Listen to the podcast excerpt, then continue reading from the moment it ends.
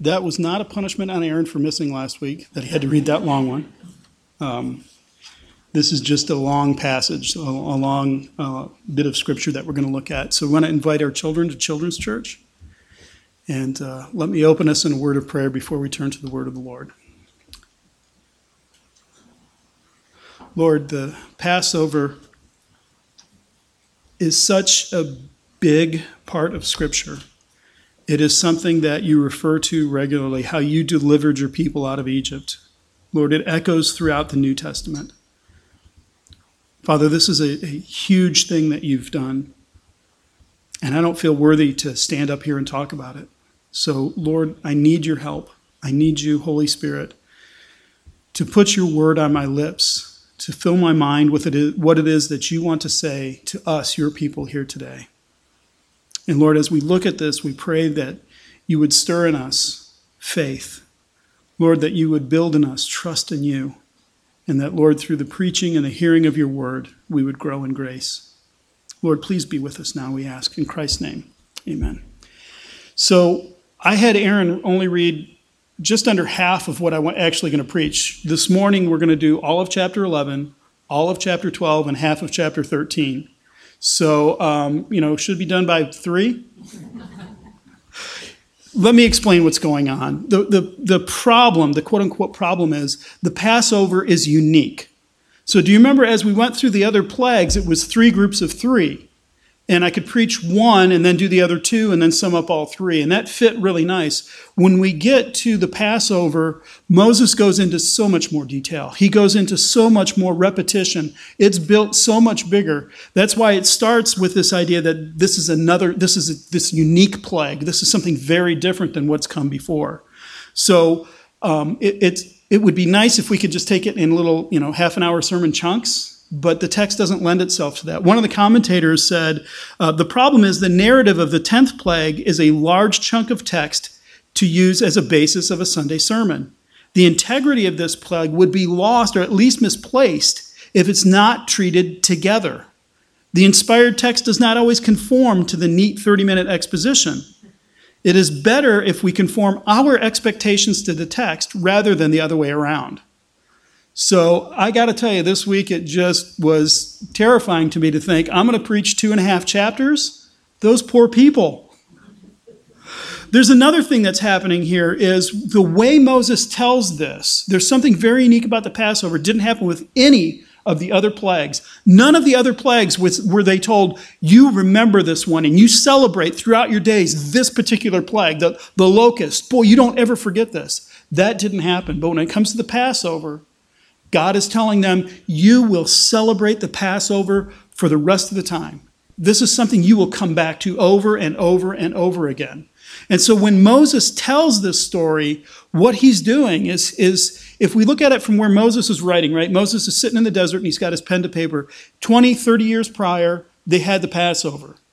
And so now he's going back and he's telling them, this is the story. Remember the story of how we came out of Egypt, the Passover that happened. But Moses is also standing and he's looking forward to where they're going. We're heading to the promised land. We're going to settle. And they need to remember this. And God has given us commandments on this, this ceremony called the Passover that we have to continue to re- celebrate.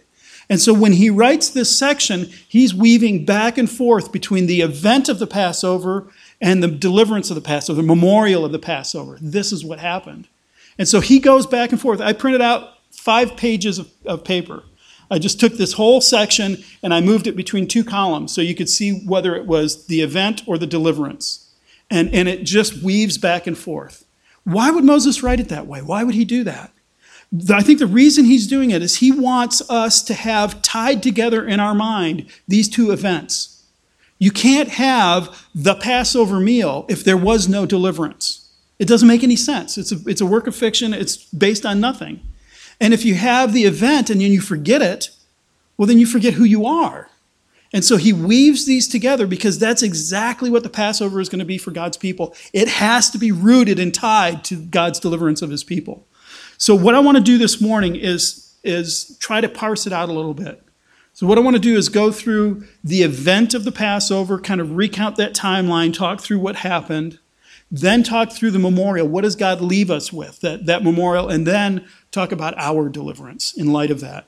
So it's, it's a big task, and you may have a verse or two in here that you're just dying to get an answer on, and I may not touch it, and I'm really sorry. Talk to me afterward, and I'll see if I can make a, I mean, uh, remember a, a convincing answer for you because um, I did do a lot of reading on this section, but there's just too much here to, to uh, cover it all. Also, there's a lot of repetition. So I'm just going to do a lot of summary, a lot of summing up to draw it together. Um, it, it's important that we hold this the way that he did it. Because my original temptation was to do two sermons do one on the event and then one on the memorial. But um, the, that commentator I mentioned earlier, he also said, uh, more important, the regulation of the Passover and the Feast of Unleavened Bread and the laws concerning the consecration of the firstborn are not merely legal baggage tacked onto the narrative. Rather, these regulations are integrally related to the plague. It is contrary to the flow of the narrative to subdivide this section into smaller parts. And so I was rebuked by that, and I thought, okay, this is the way Moses wrote it. This is the way we're going to approach it. So that's what we're going to do. So, chapter 11. If we look at chapter 11, it's a fairly short chapter, only 10 verses, and it really serves as an introduction to the Passover. It's setting things up. So, 11 verse 1 The Lord said to Moses, Yet one more plague will be upon Pharaoh. So, it's, it's introducing this one more plague. Remember, I said it was nine plagues in one. That's it. Now, what's, what's notable is the ESV translates that first line, the Lord had said to Moses. He, he puts it in, in the past tense. The Lord had previously said this. So is the ESV wrong? Did, did it just mess it up? Why is it the ESV only does it that way? Everybody else does, the Lord said to Moses. It sounds like it's happening right now. Um, here's the problem with English verbs the time of the verb is tied into it, isn't it? I said, happened yesterday. I say, I'm saying now, I will say, I will have said. So our, our verb has a time component to it. We know when the event happens. With Hebrew, it's not that sophisticated.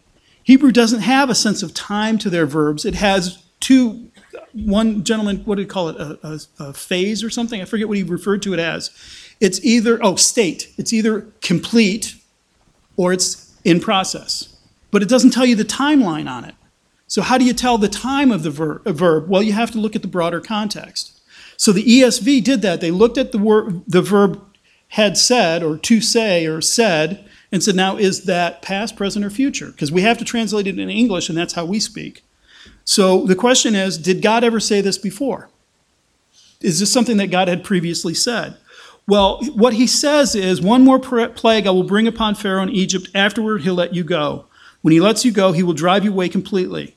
And then what he announces is a couple of things that, that um, you're supposed to ask for jewelry from everybody. And then he also um, says that uh, they will find favor in the sight of Pharaoh and the people. Well, yeah, you know what? God has said this before. He tells us in Exodus chapter 3, when Moses was at the burning bush, listen to what God told Moses at the burning bush. But I know that the king of Egypt will not let you go unless compelled by a mighty hand. So I'll stretch out my hand and strike Egypt with all the wonders that I will do in it. And after he will let you go, I will give this people favor in the sight of the Egyptians. And when you go, you shall not go empty, but each woman shall ask her neighbor and any woman who lives in her house for silver and gold and jewelry and clothing. So you shall put them on the sons and your daughters, so you shall plunder the Egyptians. God had already said that before. So that's what the ESV is doing is they're saying, well, this is something that God has already said. And then the next thing that it says is, and Moses said, Thus says the Lord, around midnight I will go into the midst of Egypt, and every firstborn in the land of Egypt shall die. So is that something that God had announced beforehand? Well, it is. It, it, Exodus chapter 4, this is as soon as Moses returns to Egypt from his 40 years in exile. And the Lord said to Moses, When you go back to Egypt, see that you do before Pharaoh all the miracles that I have put in your power. But I will harden his heart, so that he will not let the people go. Then you shall say to Pharaoh, Thus says the Lord, Israel is my firstborn. And I say to you, Let my son go, that he may serve me. If you refuse to let him go, behold, I will kill your firstborn son. So that's something that Moses had said, or that God had told Moses before. So it sounds like chapter 11 is kind of looking back that way. There's another problem, if we want to call it that. Do you remember the last plague, the ninth plague, the darkness? How it ended? You just look up a few verses in your Bible. Uh, the Lord hardened Pharaoh's heart. He would not let them go. Then Pharaoh said to him, said to Moses, Get away from me. Take care you never see my face again, for the day you see my face, you shall die. And Moses said, As you say, I will not see your face again. Chapter 11. And then Moses said to Pharaoh. So, what's going on, what's possibly going on is because we don't get this time on the verbs, is this could be Moses kind of recounting what had happened. So I think what happened was when Moses and Pharaoh have that little spar, it's not like two kids going, uh, No, you shut up. No, you shut up. No, you shut up. It's, it's not anything that immature. Good heavens, think of all that's gone before them. This is dead serious business. So, how is it that they now face off again? And, and Pharaoh doesn't try to kill him. Well, it could be that that was just hyperbole, and now they're coming back and go, This isn't resolved yet, Pharaoh. We've got to get this worked out. Or it could be Moses left this part out of the telling of the ninth plague because it more properly belongs to the tenth plague. And so he's repeating it here. So he's saying one more time. He says, So imagine what happened, because what it says at the end of this is it says that he left in hot anger. And doesn't that sound like the end of chapter 11? Or chapter 10, rather? is, oh, you will not see my face again. And what he announces on the way out the door is, God is going to kill your firstborn. At midnight, this is going to happen. And so that's the warning. Why, why, why is that important? Why does that matter? I, I think it's important because when we establish the timeline of the, uh, the Exodus, this interaction with Pharaoh has got to fit into the right place. Um, so that's why it's important to see this chapter 11 as this, this introduction. Here's what's going to happen. Here's what's gone on before. We're getting ready for this big one. This is something new, and here it comes. So, chapter 12. Chapter 12, like I said, weaves back and forth between the two. Between tonight, you're going to do this, and in the future, you're going to do this. And so, let me try to gather up the timeline of what happened in the Exodus. So, Moses has this show, showdown with Pharaoh, and he says, Pharaoh, at midnight, your kid's going to die. God's going to come through Egypt and kill all the children because you won't let me go, you, because you won't let our people go. And then he leaves in hot anger. He storms out of the palace and doesn't see Pharaoh again. Now, sometime later, God comes to Moses and Aaron and he says, Okay, this month is going to be the beginning of your year. The, the month of Abib is going to be the start of your year. And on the 10th day of this month, everybody in Egypt is to go and select a lamb. So that means that this is sometime before the 10th of Abib, and it is looking forward. I want everybody in Israel to go select a lamb. And what they're going to do is they're going to take this lamb and they're going to hang on to it from the 10th to the 14th. And the word there is that it's going to, he, he says to keep it or to guard it. So this lamb is now taken from the flock and brought and kept in, in captivity, is, is watched over, guarded over. This is a special lamb. There's something unique about this. Um, a friend of ours who taught a Sunday school on this said they bring it into the house with them. The lamb comes and lives with them. That's kind of the sense of what's going on here is this lamb is to be guarded. So they keep that lamb for four days. The lamb has got to be uh, a year old, no older than one year old. It can be from the goats or the sheep, um, either one and it is to be without blemish. In other words, if it's got scratches or scars or, or it's got um, mottled skin or, or a broken leg or anything, you can't have it. It's got to be this perfect lamb. So now on the 14th, uh, the 14th day, the, the, after four days of holding it, every, everybody, the entire congregation, is to take that lamb that they've taken for their household and they're going to kill it. They're going to kill it at twilight. Literally, the Bible says between the evenings but that probably means twilight. So as the evening is wearing on, you'll kill this lamb. And what you'll do is you'll take the lamb and, and you'll hang it up by its feet to let the blood drain out. That's nothing new. That's not some new uh, commandment. God had told Noah, now you can eat animals, but you can't eat them with blood. And so draining blood out of animals is nothing new. But on this one, they have to put a basin under there and catch that blood as they bleed the, uh, the, um, uh, the, the lamb as they let it go out. Then, once they've bled the lamb, it's, it's all bled out, then they take a branch of hyssop. Hyssop is, is just a, a kind of weedy little plant. You grab that, and it says to splash it or throw it on the doorpost and the lintel of your house. So this blood is now smeared above and on the sides of your door. And then you take this animal, you bring it in and you roast it. You don't boil it, you don't eat it raw. Raw lamb just doesn't sound good to me. It makes me a little queasy thinking about it. But boil, you don't boil it, you eat it roasted. And you eat all of it.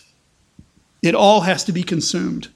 The other thing that you eat with that is you're going to, that night, you're also going to eat unleavened bread and bitter herbs. That, that's your meal for the evening.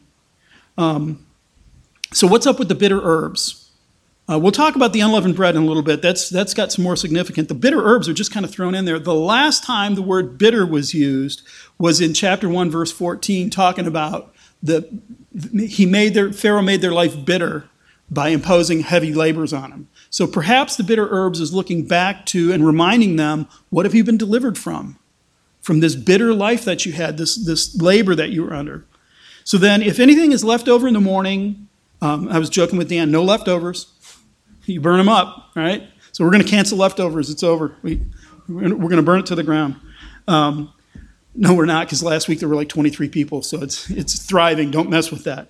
Um, but on Passover, there's no leftovers. It, it, goes. The other thing is that people are told to eat in haste. One of the things I, I eat too fast. I don't know why. I just do, but um, I, I, feel like I should slow down. But now I feel like I'm justified. I'm, I'm celebrating Passover. I eat in haste. So he tells them to eat it fast, and then he tells them, "You put your sandals on your feet. You buckle up your belt." And you have your staff in your hand when you eat. We'll come back to why he does that, what, what's significant about that in a little bit. And so the other thing is, this is not some solitary meal where the family hives off and hides by themselves. What he says is, is, every family is to select a lamb based on the size of the family. How many people have they got to feed? And if one household is too small to have a lamb, then they pair up not with some other person that they find, you know, that, that's got a small house. You go to the nearest household that you're next to and you join them. So if, if there was a couple, a barren couple that didn't have any children, one lamb might be too much for them. That's way too much to eat. So they would take their lamb and go next door and say, let's eat together. But that's what they do. So they, they join together. It is a communal meal. Also, did you notice at twilight, the whole community sacrifices their lamb? They do it together. This is intended to not just separate because everyone has to stay in their house. What Moses tells them is you go in, you don't step out the door until the morning. So you stay in, but it's not to, to divide it up. So that's their preparation. That's what they've been told to do. Did you notice that in all the other plagues, Israel is never told to do anything? There, there is nothing that Israel has to do to be spared by this plague. Because, like, think of the hail, right? The hail was going to come, and, and Moses said, If you're smart, you will bring your slaves and your servants and your children and your and your uh, livestock inside and get them out of the way. And the people who feared the word of the Lord did that. And then he says, But there was no hail in the land of Goshen. It didn't fall on God's people. They didn't have to do anything, they didn't have to run in and hide. They just, they were there. But this one, this plague is different. This one, they have to do this thing. This is what you must do. So that's what they do. And then what happens? At midnight, the Lord passed through Egypt and he killed all the firstborn. Why? Doesn't that seem over the top to kill all the firstborn? Some, some critics think this is just cruel of God to go through and wipe out the firstborn of everybody. How is that fair? Well, if we just kind of parachuted into chapter 12 here and had heard nothing else of anything else, yeah, it seems pretty cruel. What's been going on leading up to this? God has been bringing plague upon plague, and He hasn't killed anybody until the hail is when people start dying. He brings in all of these things over and over and over again. And when He finally gets to the hail where somebody's going to die, He tells them, Bring your stuff in and you'll be spared. So if anybody would listen, they would be spared. So now when we come to this one, it's not like there was some Egyptians who went, "Oh my gosh, your God is powerful and I'm terrified. Can I join you?" And they went, "No." Or they went, "Yeah," and they died inside anyway. There was opportunity for deliverance here. God had extended over and over again a demonstration of his power. And then by the time we get to the hail, he says, There's a way to flee from this. There's a way out of this if you will just come to my people. And the same thing happens here because God goes through the land and he kills the firstborn. And, and it's, it's alarming the way it's described. The firstborn from Pharaoh's house to the handmaiden at the, at the mill grinding corn. And then later on in chapter 13, he says, all the way down to the slave in jail and the livestock. So nobody in, in all of Egypt is spared from this. This wrath comes, this judgment comes, and it's terrifying. But, the most holy word in the Bible, but, but the Lord will pass over the door with blood on it and will not allow the destroyer to strike you. Listen to those words carefully. The Lord will pass over the door and will not allow the destroyer to strike you. So, as the judgment's coming, as this, this destroyer, this avenging angel is coming, the Lord passes over the door. And the question is, what does Passover mean? We don't know exactly the, what, the, what that is getting at in the Hebrew. But one commentator said, well, what it means is he's coming and he's going to stand the do- at the door, and it is the Lord himself. When he sees the blood, he says, You go around. It's the Lord himself who is stopping the destruction coming to his people. That's what's happened. And so this is something that God has done before, if you think about it. Do you remember the, the story in uh, Genesis 18 of Sodom? It, it's similar to this. God comes to um, Abraham, it's God and two angels, and they sit down and they talk with Abraham. And God says specifically, I will go down and see whether they have done according to the outcry that has come to me. And if not, I will know. So God is saying, I'm going to go down to Sodom and I'm going to look. And if they're as bad as they as, as say they are, I'll know. And if they're not, then I'll know. So he's going to come and he's going to join them. What happened was he stays and negotiates with Abraham, and two angels go down and they assess the situation and go, Lot, you got to leave. There's, there's no other option. So, in, in a similar kind of way, God is coming with judgment and delivering his people. But with the Passover, it's God Himself standing at the door and saying, No, destroyer, you go around this house. These are my people.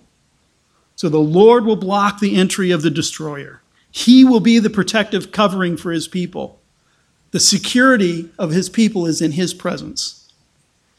And so in the middle of the night, Egypt awoke and found the firstborn dead, and a wail went up as had never been heard before and would never be heard again.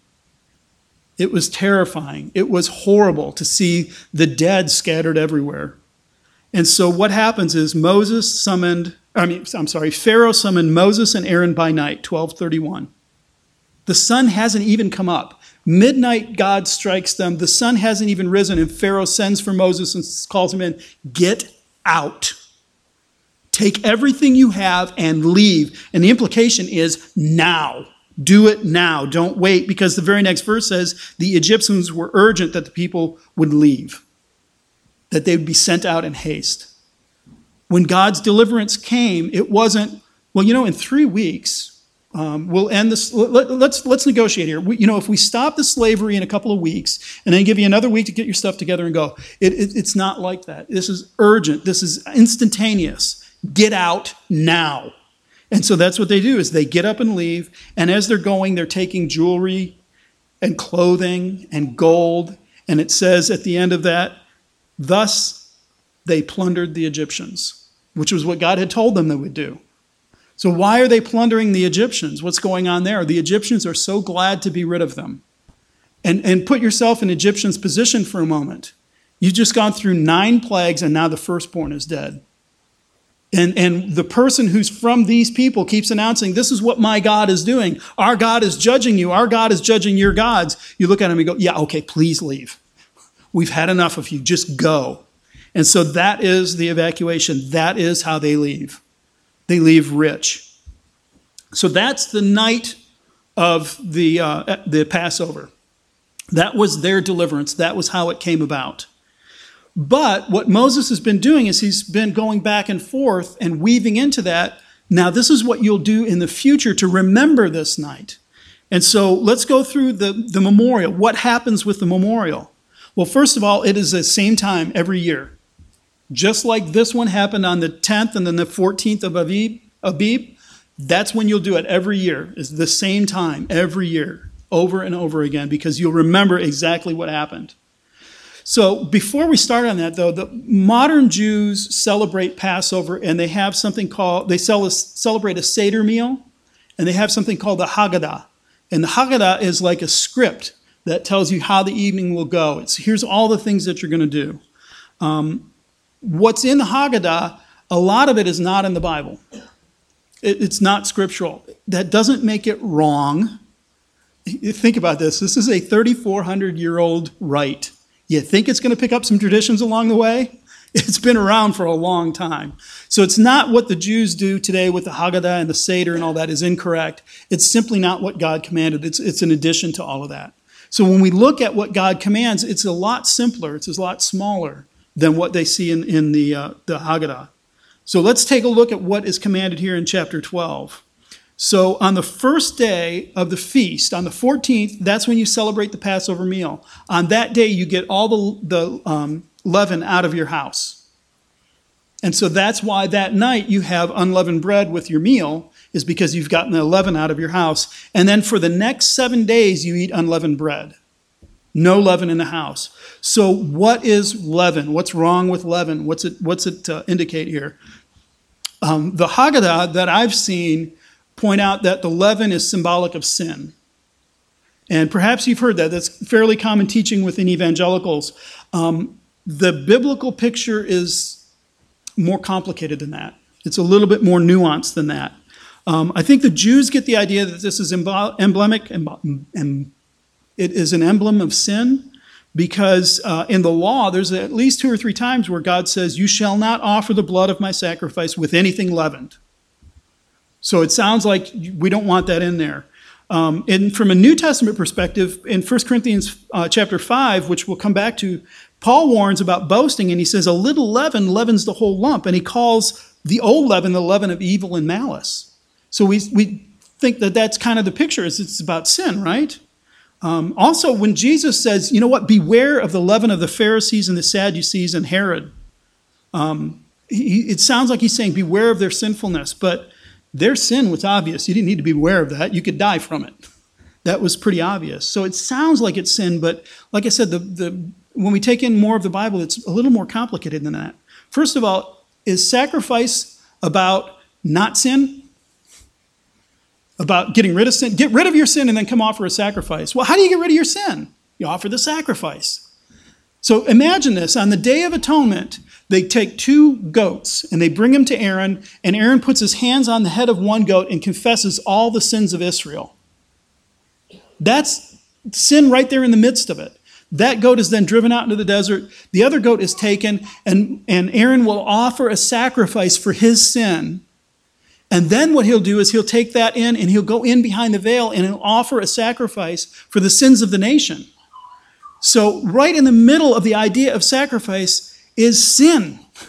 That's why we have sacrifice. We need to get rid of our sins. So to say, well, we get the leaven out because we don't want our sin in our sacrifice, that's exactly where I want it.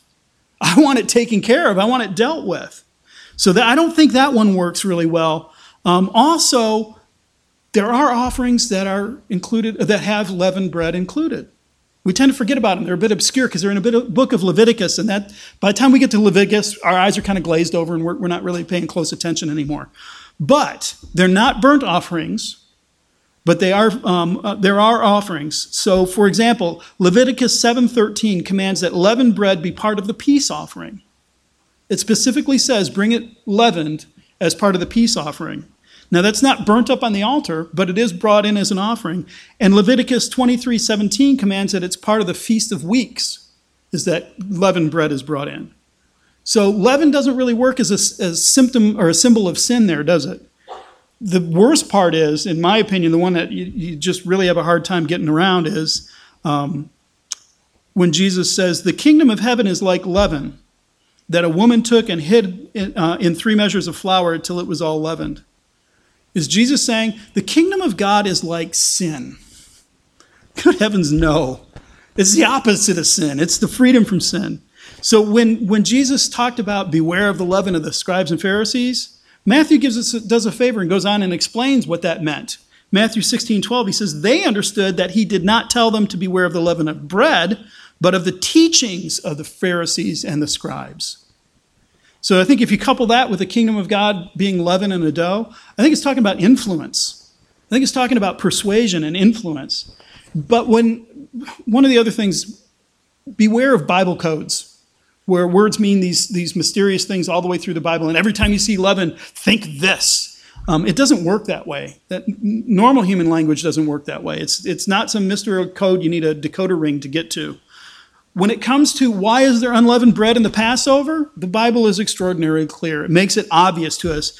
Right there in chapter 13, unleavened bread shall be eaten for seven days. No leavened bread shall be seen with you, and no leaven shall be seen in your territory. You shall tell your son on that day, it is because what, of what the Lord did for me when I came out of Egypt. Sin in there anywhere? No, it's what he did to get you out of Egypt. Deuteronomy Moses' farewell sermon, he goes back and he says, You shall eat no leavened bread with it. Seven days you shall eat it with unleavened bread, the bread of affliction. For you came out of the land of Egypt in haste, that all the days of your life you may remember the day when you came out of the land of Egypt. The reason that they have unleavened bread with the Passover is because they left in haste. And that's how it's described when they leave. They said they took their kneading bowls, they had the dough in it, and they just wrapped it up in their cloaks and put it on their shoulders and left. They didn't have time to put the leaven back in because they just celebrated with unleavened bread. That's what they ate for the Passover. And it's not like, you know, we go to the store and, and how long does bread last? It's kind of freaky, man. It can last for months. That wasn't like that back then. You ate it or it went bad. So they had unleavened bread, and then it was time to make more bread, and they hadn't put the leaven in yet, and they got chased out of town. That's why you eat unleavened bread with the Passover, is our deliverance came that quick. It was really fast. So that's what the unleavened bread means. Promised I'd come back to it. There are some things that are different about the memorial than in the original event. For example, um, there is no command or example after the original event of ever putting blood on the doorposts again. It's just, it, it, first of all, it's, it's never mentioned, which absence of a mention doesn't mean absence of a, an event.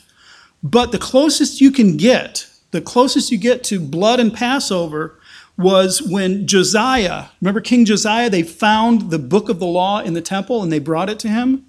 And he was just heartbroken. We need to do this. And so what they did is they celebrated the Passover, and what it says in Second Chronicles 35, verse 11, and they slaughtered the Passover lamb, and the priests threw the blood that they'd received from them. They threw the blood. What does that mean? We grabbed the blood and went, oh, Chuck. if you look at the law, when it says throwing the blood, the, throwing the blood almost always means they would take the blood after the sacrifice and throw it on the sides of the altar. That was part of the act of sacrifice. There's another place where they threw the blood on the people, but that was at the initiation of the covenant. That was the covenant initiation where Moses is throwing blood on the people. He put it on the testimony and he throws it on the people. So I think what's going on here is what Josiah's priest did is after they slaughtered the, the Passover lambs, they threw the blood against the sides of the altar.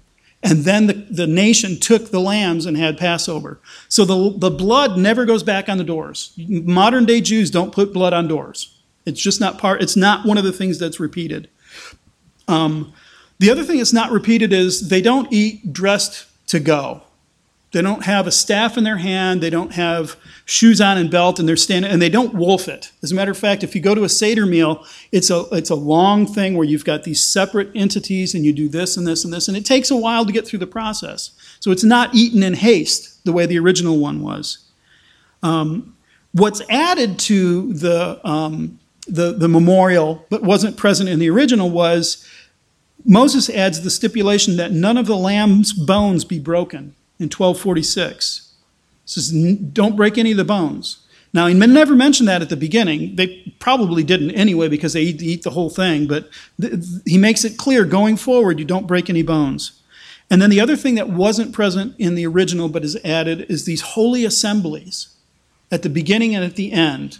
So it's really kind of frustrating because he doesn't say what the holy assembly is.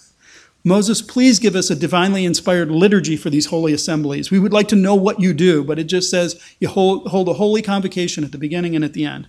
So those weren't there.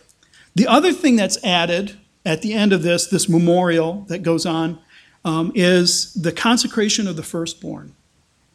And, and what, what God tells us in chapter 13 is He says, The firstborn belong to me because I went through Egypt and I spared your firstborn. And so what He tells them is the firstborn of a donkey that's, that's born, the first male donkey born to a, a, a female donkey, you either snap its neck when it's born or you sacrifice a lamb to redeem it. And then he says, You also redeem your firstborn.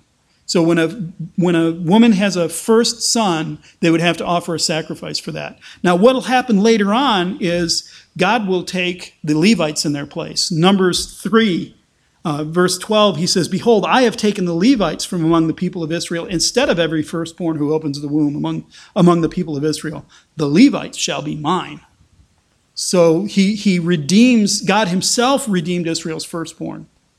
Uh, but but that is something that's going to be a statute going on for, for the rest of the time. Is you have an um, um, animal that has a the first time they have a male child, a male offspring, you either sacrifice a lamb in its place or you kill it, because God has redeemed them.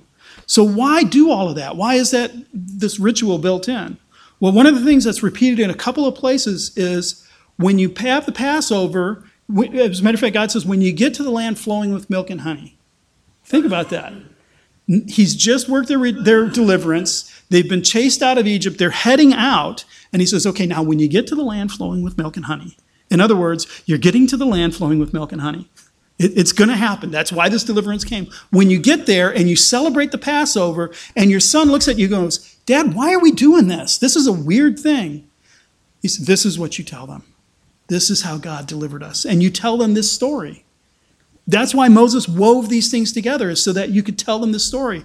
And then also in chapter 13, when it talks about redeeming the firstborn, it's the same thing. Dad, why did you sacrifice a lamb because we had a male donkey? I don't, what's the connection? Oh, son, remember the story of the Passover? Remember how we celebrated Passover a few weeks ago? Well, here's what happened. And you've been redeemed because God has told us to redeem you. And so it's a chance to once again repeat that story, repeat that story, repeat that story. So that's the memorial, that's the Passover. What about us?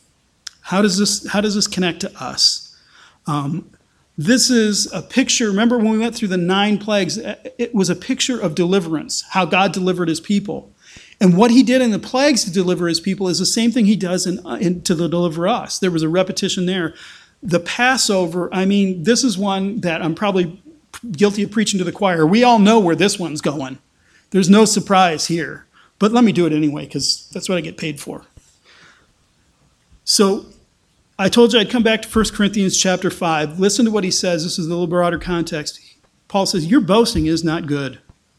Do you not know that a little leaven leavens the whole lump? Cleanse out the old leaven, that you may be a new lump, as you really are unleavened. For Christ is our Passover lamb. He's been sacrificed. Let us therefore celebrate the festival not with the old leaven, the leaven of malice and evil, but with the unleavened bread of sincerity and truth. Now, don't let this get past you. That's, that's a beautiful picture. And we think of Christ as our Passover lamb, and we, you know, praise the Lord that he shed his blood to deliver me. But look where Paul is heading with this. He doesn't look back to our deliverance. He says, since Christ is our Passover lamb, now look forward to your life. What is your life supposed to be like now?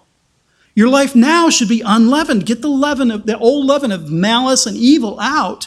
And instead, it's not just seven days, it's the rest of our life of, of the unleavened bread of sincerity and truth. Because we have been delivered, He's looking forward to how we live now. He's not calling us back to the cross and back to the cross and back to the cross and saying, always go back there and don't ever go forward. He's saying, because of the cross, because Christ is our Passover lamb, now you go this way. You live this way. You live like this. You have been liberated. You're no longer a slave. You've been set free. Now go that direction. And it's not independent of the cross, it's because of the cross. And we remember it, we keep remembering it, but we're looking forward in our life. Where do we go next? What's the next thing we do? Jesus is our Passover lamb. Not one bone of his was broken on the cross. John chapter 19.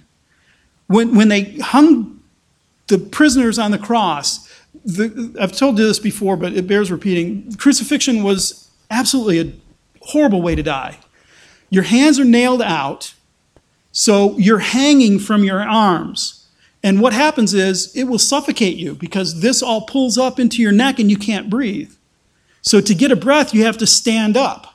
You have to push yourself up and get the weight off of your arms to inhale. But there's nails in your feet as well. And so that it's excruciating pain to stand up and catch a breath, and then it's excruciating pain to let go with your feet and sag down. So it would take days for people to suffocate this way. It was a horrible way to die. And so when the Jews come to Pilate, they said, you know what? We're not supposed to leave people on the tree overnight, and the Passover is tomorrow. And so we don't want to have this thing happening right now. So make this go away, Pilate. I know usually this will take weeks, but make it go away now. So the way they would do it is they would come out with this big, huge hammer and they'd slam it into the, four, the, the shin of the people on the cross and shatter that bone. So now they couldn't stand back up. And so they would just hang there and they would suffocate and die. So they come out to do that. And this is what it says But when they came to Jesus and saw that he was already dead, they did not break his legs. But one of the soldiers pierced his side with a spear, and at once there came out blood and water. He who saw it has borne witness. His testimony is true, and he knows that he is telling the truth, that you may believe. For these things took place that the scripture might be fulfilled. Not one of his bones will be broken. And again, another scripture says, they will look on him who they've pierced. So the, the spear into the side, and out comes water and blood. That is how you, that's what happens when you asphyxiate, is the sac that surrounds your lungs fills with water. So when the soldier sticks the spear in and water comes out, medical doctors go, oh, yep, that's exactly what happened. That, that, that is specifically what would happen. But he says it fulfills the scriptures, not one of his bones will be broken. And if you look at the cross reference, not inspired, the little, little tiny number there is not inspired, but the cross reference points to Exodus 12. Don't break any bones.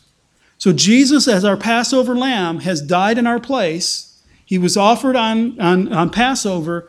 He bled and he died, and not one of his bones was broken. This is how Jesus has redeemed us.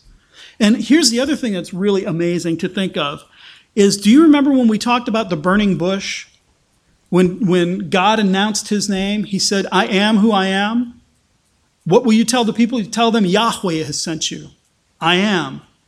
And do you remember who I said that was? We went back and looked at, at Jesus saying, before Abraham was Yahweh. So, this God that we've been dealing with in, in the, the plagues and in, in Egypt is none other than Jesus himself before he became man. So, now go back to that when God says, I will stand at your door and I will deflect the destroyer. It's Jesus who is doing that. Jesus himself is saying, I will come, the judgment is coming because of me, but I will stand before my people and deflect the wrath that is coming. So this week, they pulled a 1,000 pound, 12 foot great white shark out of the Atlantic. That's a big fish. That is huge. You just, I mean, like Jaws size big. And that's scary. I mean, wouldn't if you were swimming in the ocean, you saw 12 foot of shark coming at you, wouldn't you be a little afraid? You know what's even more frightening? There was a huge bite on its head. Something bigger than it got a hold of it. Now, which one should you be afraid of? the thing that bit the thing that terrifies you, right? Something bigger came along. So look at it this way Egypt is scary, isn't it? Egypt is the powerhouse of the ancient Near East. They have the military might, they have chariots. They can build chariots that nobody else can match. And these chariots in that time and day were like tanks. Now imagine going up against a tank with a spear. Not going to last long. Egypt has this military might because they have a huge economy. That, that river Nile that runs through their territory is a, is a source of immense wealth. Money can flow from farther south in, in Africa up the Nile and be traded through there as it dumps into the Mediterranean and off to the, the rest of the known world. They make tons of money. They, make, they have the, the, the scariest army. And so this is where Israel is, is I'm afraid of these. Well, who just bit the head of Egypt? That's the one you should be afraid of. That's who you should be terrified of. And, and how is, what is the answer here to how do I deflect that power, that kind of power? It's the blood of a lamb. It's the most weak and helpless thing there is. Imagine if I was to tell you China is, is on the move. China is coming after us, you guys. They have the economic powerhouse to replace the dollar with the, with the yen. They're going to kick us out of that. They've got a military. They can march in the ocean for a month and not run out of troops, and they're coming. What, what would you think? That would be terrifying, wouldn't it? And now I said, okay, look, there's only one way around this. There's only one way to deflect the power of China get a kitten. Wait, what? That's how I deflect the power is with a kitten? That's, that's what's happening here when, when God says, this power that's going to overwhelm Egypt is coming, and the only way to deflect it, it was with the blood of the Lamb. He's saying the weakest thing you can imagine is the only way around it. Jesus is the one who does that. He is our Passover. So, how is it that Jesus, in his weakness, stands in front of our door as we hide under his blood and deflects that? Listen to Philippians chapter 2. Christ Jesus, who though he was in the form of God, did not count equality with God a thing to be grasped, but he emptied himself by taking the form of a servant, being born in the likeness of man, and being found in human form, he humbled himself by becoming obedient to the point of death, even death on the cross. Therefore, God highly exalted him and bestowed on him the name that is above every name so that at the name of Jesus, every knee should bow in heaven and on earth and under the earth, and every tongue confess that Jesus Christ is Lord to the glory of God the Father. How did Jesus accomplish that? Did he come in power and majesty and overwhelming angels and just slaying everybody? He took the form of a servant. The infinite, the endless, the, the unlimited God added to his infinity human nature. He, he who could never die added to himself a frailty that could die. He who could never sleep added to himself a body that needed sleep. He who never hungered added to himself a body that if it didn't be fed, it would die. And then think of the, the, the, um, the, the manger. The God of the universe, the being who holds all things together by the power of his will, is laying in a bundle of straw wrapped in swaddling clothes, and he can't control his bowels. And if he doesn't get fed, he will die. Do you get the picture of why Jesus is the Lamb of God who takes away the sins of the world? He took to himself such frailty, such brokenness, such weakness, that he was the invincible power that would deflect the wrath of God. This is our deliverance, my friends. So, do we have a meal that we celebrate and we remember and we, we repeat over and over and over again and tell our children this is why we do it? We have the Lord's Supper. And we repeat that every week. Well, I wish we did it every week. We do it every month. We go over it and over it and over it. We keep looking back and we keep remembering this is Jesus' body broken for you, this is his blood poured out for you. It's no different, is it? We're, we're, we're walking with Israel through this, except our deliverance is fuller and richer and more permanent. We don't reenact it. They didn't redo the blood. They had to slaughter the lamb, but they didn't put the blood on the doors every time. The blood has been shed for us. We don't re sacrifice Jesus every time we do communion. We remember, we look back, we say, we celebrate what he has done. He's given us that. And the other thing that is mentioned here is when you get to the land and you celebrate Passover, no foreigner shall celebrate it with you unless he's circumcised. And if you get there, when you get there and you own slaves, slavery is a whole other issue. We can't go into that right now. Think of the, the, what this means to a group of slaves departing Egypt to be told, when you get where you're going and you owned a slave, I'm going to own a slave? When you get there, if you own a slave, if the slave's circumcised, he can eat, but if not, he can't. So, what do we do with communion? We say this all the time. We practice an open table, which is to say, anybody can come and eat. You don't have to be a member of this church if you've been circumcised. And what we mean by that is heart circumcision, regeneration. Are you a disciple of Jesus Christ? Then come and eat. And if you're not, then just sit and wait. Watch what happens. Notice God doesn't tell them, chase all the foreigners off and, and, and go do this in private and hide and don't let anybody see. The, the foreigners are going, Where'd all the Jews go? Oh, they're doing this Passover thing. Really? What's that? I'll ask them when they come out. We'll see them in a couple of days. They're there, they're seeing it. So when a non believer comes in and eats with us, and we ask him, please don't take part of this if you don't trust Jesus, if Jesus isn't your deliverance it's still an invitation, it's still calling. It's still saying, we want you to be able to participate in this.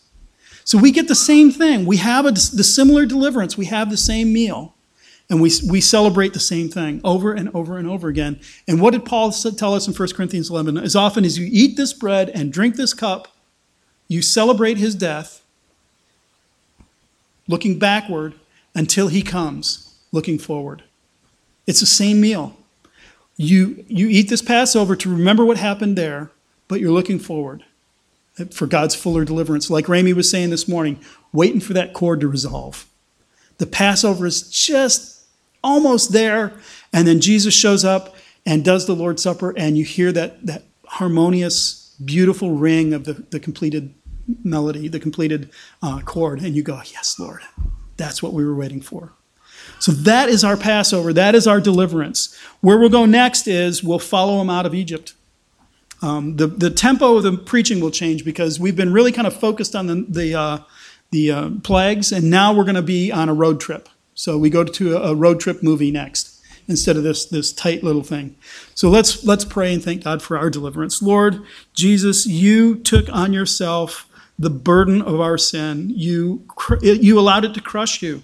You were pleased, the Father was pleased to crush you. He was pleased to bruise you in our stead. And yet, Lord, you would cry out from the cross, My God, my God, why have you forsaken me? Even in your suffering, even in your death, you quote scripture and you cry out for your God. And Lord, we are so grateful you did that in our place. Thank you for being our Passover lamb. Thank you for helping us to see what it is to be saved by writing not in books that would be found in libraries, but Lord, by writing in the history of a people that you made your own, by writing in the history of the Jewish people this promise of what our deliverance would look like. Lord, you're amazing that you write in the lives of people like that. And so, Lord, I pray that as we reflect on the Passover and we think about the meal, and the next time we celebrate the Lord's Supper, Lord, would you use that to strengthen our faith, to cause us to trust you? Lord, you have been doing that very thing for 3,400 years. You've been saying it over and over and over again. And I pray that we would believe it. And Lord, if there are those who are not believers who come with us, who, who sojourn with us, Lord, we pray that you would open their minds and their hearts so that they might celebrate Passover next year. And Lord, we ask all of these things in your name and for your glory. Amen.